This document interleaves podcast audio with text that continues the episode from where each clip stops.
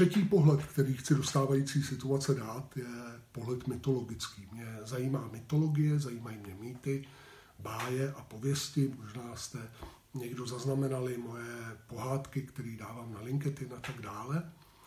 A existuje princip monomýtu. Monomýtus je nějaká struktura, kterou mají v sobě většina pohádek a mýtů a bájí a kde hlavní hrdina prochází nějakýma věcma. A jedna z důležitých věcí, která tam je, tak je nevyslyšené volání.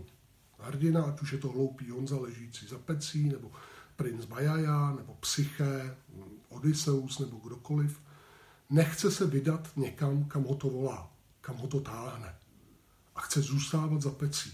Chce zůstávat v tom, co je, chce zůstávat v tom pravidelným rytmu, který je, protože sice ho láká a volá nějaká změna, něco jiného, ale bojí se tam vydat.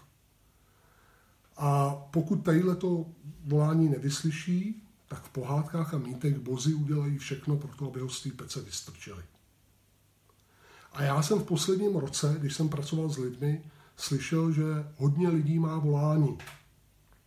Hodně lidí mělo volání, že by mělo dělat něco jiného, že by se měli zabývat něčím jiným, že stávající práce ne zcela uspokojuje, nebo stávající vztah, stávající bytí a tak dále. Nebo i tadyhle v tom byli spokojení, ale potřebovali tam něco přidat, co jim dává smysl.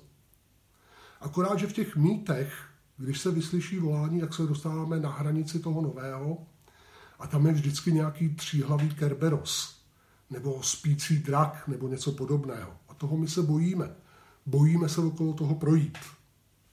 A v dnešní době tadyhle ty spící kerbeři a draci jsou hypotéky, pozice, které máme, důležitosti, které máme, vazby, vztahy.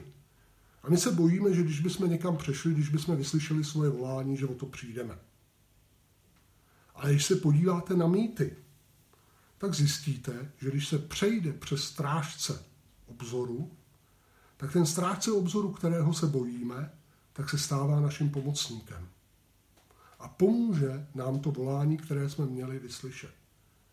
A moje třetí doporučení je, pokud jste měli jakákoliv volání, která vás volali, ať už ve vztahové úrovni, v biznisové úrovni, v pracovní úrovni, v jakékoliv úrovni, teď je ten správný čas, kdy se za nimi můžeme vydat.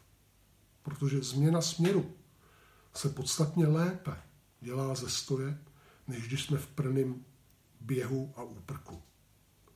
Takže teďka můžeme vyslyšet volání.